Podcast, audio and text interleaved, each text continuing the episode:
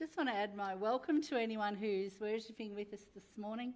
Um, it's lovely to have you here with us. We've been looking at um, connecting with God, connecting with the Almighty, and we've been using um, Richard Foster's The Celebration of Discipline as a, as a starting point for that. I volunteered to do the discipline of simplicity. oh, it's been a tough one though. been a tough one. But um, I love the idea of simplicity. Um, my children would say, though, Mum, they're shaking their heads, no, that you're rather a cluttered person and have a cluttered house. Um, but I think you can still be simple within that. No? We'll see. we'll see. Life is often messy, but it can get even more messy at times when we complicate it. Ecclesiastes 7:29 says God made man simple, but man's complex problems are often of his own demising. There's a principle I learned a long time ago from a very wise man whose name was Graham Moore, whom we still miss here today. I used to love hearing Graham tell stories about life on the farm where he would relate them to his Christian walk. They were simple, but they were profound and memorable. I remember when we were planning some studies for Wandie Camp, he said to me, Have you heard of the KISS principle? No, and I was always eager to learn something new, so of course I wanted to know. And with that cheeky glint in his eye, he said, Keep it simple, stupid. Simplicity in the dictionary means uncomplicated. To be clear, restraint in ornamentation, or today we often say minimalist. If we think about people, the Amish uh, people, we could say, have adopted a simple life. Plain clothes, they make themselves self sufficient, no electricity, I don't know if that's changed though nowadays. They build their own buildings and houses, and they have very devout religious rules to uphold their piety. Then there is the modern min- minimalist style that's very popular today. I'm not sure, despite it looking simple, it is actually about simplicity. It certainly is not cluttered, however. Everything's hidden away. You have big rooms with little furniture in them, usually sleek with straight lines and not much on the walls, except a modern piece of art that maybe any child could have done. Some love this look. Some would say it is boring. Some of us prefer a country look cluttered kitchen. Probably me. Where everything's on display, out on show, it hasn't been put away but hopefully it's homely and inviting. Whoops, I'm clearly showing my bias here, aren't I? then I don't know if you remember that old show, The Good Life, where one couple living on a suburban block quit their jobs and became self sufficient next door to the most austere, pompous socialites you could meet. That's probably pretty old. You younger ones won't remember that one. I think the two sides can become extreme. Some people vow and declare to live simply, going out of their way to do so, judging others who don't live the same way. But then we can live too excessively, justifying what we have and why we have it. Plain, frugal, and unpretentious could perhaps be seen to be lazy, mean, and uncaring. Adorned, sophisticated, and austere could seem to be excessive, proud, and wasteful. How do you balance out these two things, particularly in our society, in a materialistic society? Plain living can lead to making religious rules and legalism. Excessiveness can lead to squandering what we've been given to impress and to provide a false sense of security. Richard Foster, in his book, The Celebration of Discipline, talks about simplicity as being an outward discipline. The ones we've looked at over the last few weeks Prayer, fasting, study, and solitude have been more inner disciplines. Foster says the Christian discipline of simplicity is an inward reality that results in an outward lifestyle. And Richard Foster particularly focuses on wealth and possessions in his chapter. So I'll just talk about that um, briefly because I think in our culture it is something that we need to weigh up and to, to balance out. Often in our culture, we lack a divine centre, which often leads us to insecurity, which can lead us to an insane attachment to things. The mass media has convinced us that to be out of step with fashion is to be out of step with reality. We can buy things we do not want to impress people we do not like. We purport the modern hero who purposely becomes richer rather than the rich boy who voluntarily becomes poor. And Foster adds, and we still think girls can do neither. Foster, in talking about simplicity, focuses mainly on our attitude toward and our handling wealth and possessions. He believes we need to destroy the prevailing notion that the Bible is ambiguous on economic issues. Biblical teaching against the exploitation of, exploitation of the poor and the accumulation of wealth are clear and they're straightforward. The Tenth Commandments against covetousness, covetousness. Psalm 62:10 says, "If riches increase, set not your heart on them." And Proverbs 11:28 says, "He who trusts in his riches will fall." Jesus declares war on materialism. The Aramaic term for wealth is mammon, and Jesus condemns it as a rival God. Jesus says in Luke 16:13, "No servant can serve two masters. You'll love one and you'll hate the other. You cannot serve God and mammon." Paul's list has greed alongside adultery and stealing, and says those that practice greed will not enter the kingdom of heaven. Our reading from Timothy exhorts us not to trust in money but rather in God and to use money to do good and to be generous, as this is what will bring richness and enjoyment to your lives. However, Foster also points out that God does intend for us to have adequate material provision. There can be misery from a lack of provision just as much as when people try to, ma- try to make a life out of provision. Forced poverty and neglect is denounced as asceticism, a severe discipline which avoids all kinds of pleasure and indulgences. Again, we need a balance. Asceticism and simplicity are mutually incompatible. Simplicity is the only thing that sufficiently reorients our lives so that possessions can be genuinely enjoyed and shared without destroying us. Without simplicity, we will either succumb to mammon, wealth, or fall into unchristian ascetic legalism. Both lead to idolatry, both are spiritually lethal. Simplicity sets us free to receive the provision of God as a gift that is not ours to keep, but to be freely shared with others. Our Matthew reading talks about us not needing to be anxious, and yet so often anxiety easily comes to the fore in our lives, and particularly in our world at the moment with the pandemic, with floods, with um, the threat of war. Where will this come from? How can we do that? What will I wear? What can we eat? What's the right thing to do? Very simply, Jesus gives us an answer Seek first the kingdom of God. Jesus says, Seek me. Come to me. It's pretty simple, isn't it? Should I get a better job? Should I give all my money away?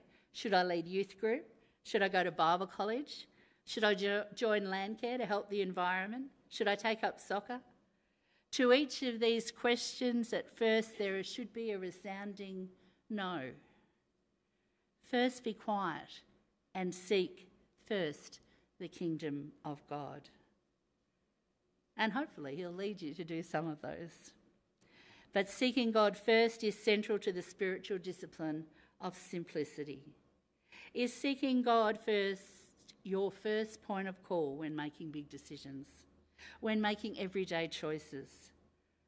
A person who doesn't seek first the kingdom of God, according to Foster, is someone who doesn't seek it at all. When the kingdom of God is placed first, other things will be given their proper attention. Another wise character who shares simple wisdom, who I love, is from the Peanuts, Snoopy. He says, Seek God first, too. How do we know we are practicing simplicity? Our attitudes will be receiving what we have as a gift from God, trusting God to look after what He's given us, and having our possessions, the things that He's given us, available to others.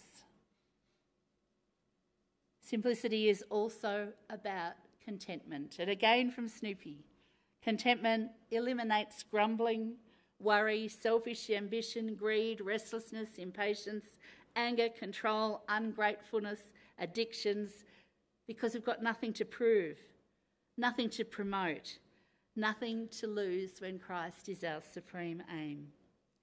Jesus came into the world with nothing material and left with nothing material. He spent 30 years pursuing nothing material and yet left an eternal legacy. We come and go the same way, but what we do in between determines what we will leave of eternal value. Choose to want less rather than to have more. And I think possibly one of my favourite verses, certainly my um, Dave's favourite verse was, "So what does God require of us? How do we live simply the Ephesians reading outlines a list of things about how we should live worthy of the call that God's made on our life. Be humble and gentle, be patient, bear with one another in love, preserve unity, speak truthfully, don't sin when angry, deal with anger, don't give the enemy a foothold. Don't steal, share with those in need, speak goodness and encouraging words. Do not be bitter, don't brawl or slander and don't grieve the Holy Spirit. Be kind, be compassionate, and be forgiving. But I think all of that, what's in the Ephesians reading, is summed up in our Micah reading. As I said, one of my favourites. He's shown you what is good. God has shown us what we require to live simply. And what does the Lord require of you? You know, to act justly to love mercy, and to walk humbly with your God. This is Christianity. It's simple. Don't complicate it. Do not add religious, legalistic extras. Micah proclaimed this message before the people. It was his heart's desire that the people would accept this message and conform to what God wanted and then serve God in a greater manner. What about you? Are you the person God needs? The person who chooses to do what is pleasing in God's eyes? Are you one who loves mercy? So, how do you practice it? Are you kind and compassionate? Where are you fighting for justice? And how do you walk humbly with your God? Your answers to these questions might determine how God feels about how you are living. When Micah wrote these verses, Israel's southern kingdom, Judah, had become corrupt. The people there were faithfully bringing sacrifices to the Lord under the false impression that this would satisfy his demands. However, God corrected his people through his prophet Micah. Micah let them know that God demanded justice, not burnt offerings, mercy, not calves and oil, humble obedience, not sacrifice. In these verses, the people express their desire to be at peace with God on any terms. They ask this question How shall I come before the Lord? Micah let them know that God was angry with them, and so they were frightened of what the consequences might be. They wanted to know what they could do to be reconciled to their God and to make him their friend. The Israelites knew God needed atonement for their sins, and sacrifices were the usual practice. We must not appear before the Lord with empty hands. What shall we bring with us? In what way should we come? In whose name must we come? We don't have anything ourselves that could commend us to God. So, what is the righteousness that we need? The Jews had all these questions, but they didn't have the answers. So, they make proposals which show their ignorance. First, they offered something that was very expensive thousands of rams. God only required one ram uh, for a sin offering, yet they offered flocks of them, all they had, hoping that that would be enough. They were willing to make themselves beggars if that would buy them peace with God. And then they were willing to offer their children because the heathen nations that surrounded Judah sacrificed their children to appease the gods they believed they had offended. It's clear from what they proposed to do that they didn't understand what God wanted from them. And it's true that some of these things were set up by God's law, such as making burnt offerings to God. But these alone would not commend them to Him. In verse 8, God tells them plainly what he demands of them and what he insists upon from those that would be accepted by him. There are many people today who don't want to hear this because they believe that they can purchase God's blessings and pardon for wrongdoing, either through man made religious practices or through good works. God Himself has shown us what we must do. We don't need to make proposals like the Jews did because the terms are well known and they're laid down in the Word of God. The one we have offended and the one to whom we are accountable has told us what we must do to be reconciled to him. And we first we read that we must act justly. That is, we must give to everyone what is right and proper. We must do wrong to no one and right to everyone. What is the justice of God? Where are you offering it? It can be summed up as God's fair and impartial treatment of all people. God's prophet Isaiah said, Therefore the Lord will wait that he may be gracious to you, and therefore he will be exalted, that he may have mercy on you. For our God is a God of justice, and blessed are those who wait for him. And Snoopy again concurs with this. As a God of justice, He's interested in fairness as well as what is right. His actions and decisions are true and right. That is one of God's qualities. We can trust Him.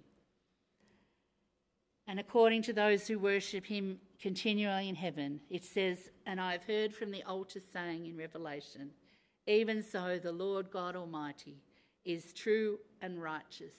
His judgments are always right. The Bible teaches that God is both Lord and Judge. He not only brings justice to individuals, but also to nations, and he sets things right for the poor, the oppressed, and the victims of injustice. But for the wicked and the unjust, and those who oppress others, God, the judge of the earth, is a dreaded force. It says that we must love mercy. We must take pleasure in it as our God does. And we must be glad for any opportunity to do good. And we need to do it cheerfully, even to those who break God's law. It's hard for us to understand why God shows so much compassion toward those who've broken his law, because it's not deserved. We see this side of mercy when Jesus healed blind men, when women caught in adultery, and lepers. These acts of healing grew out of his feelings of compassion and mercy. And finally, because God is merciful, he expects his kids to be merciful too. The text says that we must walk humbly with our God if we're to please him. We must conform ourselves to his Son and keep up our close attention with him and study the, his word, as Steve talked about last week. But we've got to do it all humbly. We must humble ourselves to walk with God. Every thought must be brought into obedience to Him if we are to walk comfortably with Him. This is a thing God requires from us, and if we don't do them, anything else will probably not be accepted by him, as for the Jews. This is more than all the burnt offerings and sacrifices. We are talking about humility that grows out of the recognition that all we have and all we are comes from our God. The Greek philosophers despised humility because to them it implied failure and a lack of dignity and worthlessness. But this is not the meaning of humility that is defined by the, by the Bible and lived out by Jesus. He is the supreme example of humility, and he is certainly sufficient, and he has unlimited dignity and value. I want to conclude with this. What we are talking about is sacrificial living, not sacrificing burnt offerings. It is saying to God, Here is my life. A sacrifice is an offering that is acceptable to God. And to live sacrificially means to offer your entire life to God. Maybe again and again, living sacrifices often crawl off the altar. Such a sacrifice is acceptable to God only, only because of what Jesus has done in you. He is the final and complete sacrifice. You can never match what Jesus did for us by his sacrificial death, and God doesn't ask us to do so. But your sacrifices are to be complete and sincere. Being a living sacrifice means obeying the greatest commandments giving God all your love, all your will, all your reason, and even your body. And then Jesus said that we are to love others as we love ourselves. However, no expression of love, no matter how expensive, matches the price paid by Christ.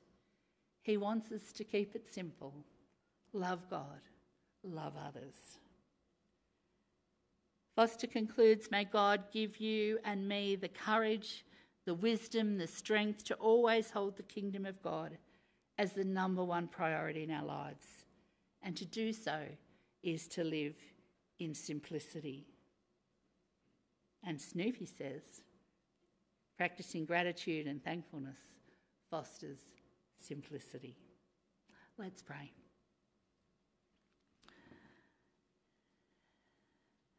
God, forgive us for the times when we complicate so much your commandments and the things that you ask us to do. Help us not to add man made rules to stuff. Help us not to bring legalism into the picture.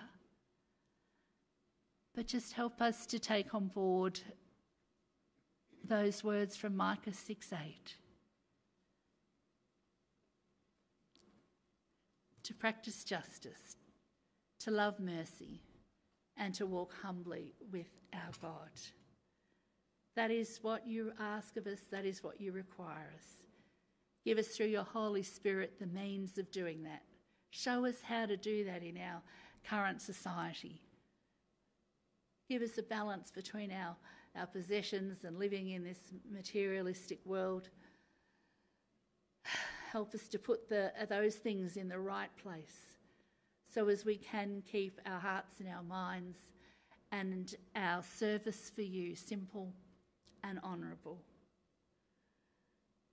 Show us, Lord, where we need to declutter, where we need to remove things, so as we can simply rejoice and be thankful the things that, that you've given us and use them for others and to share with others that we come across.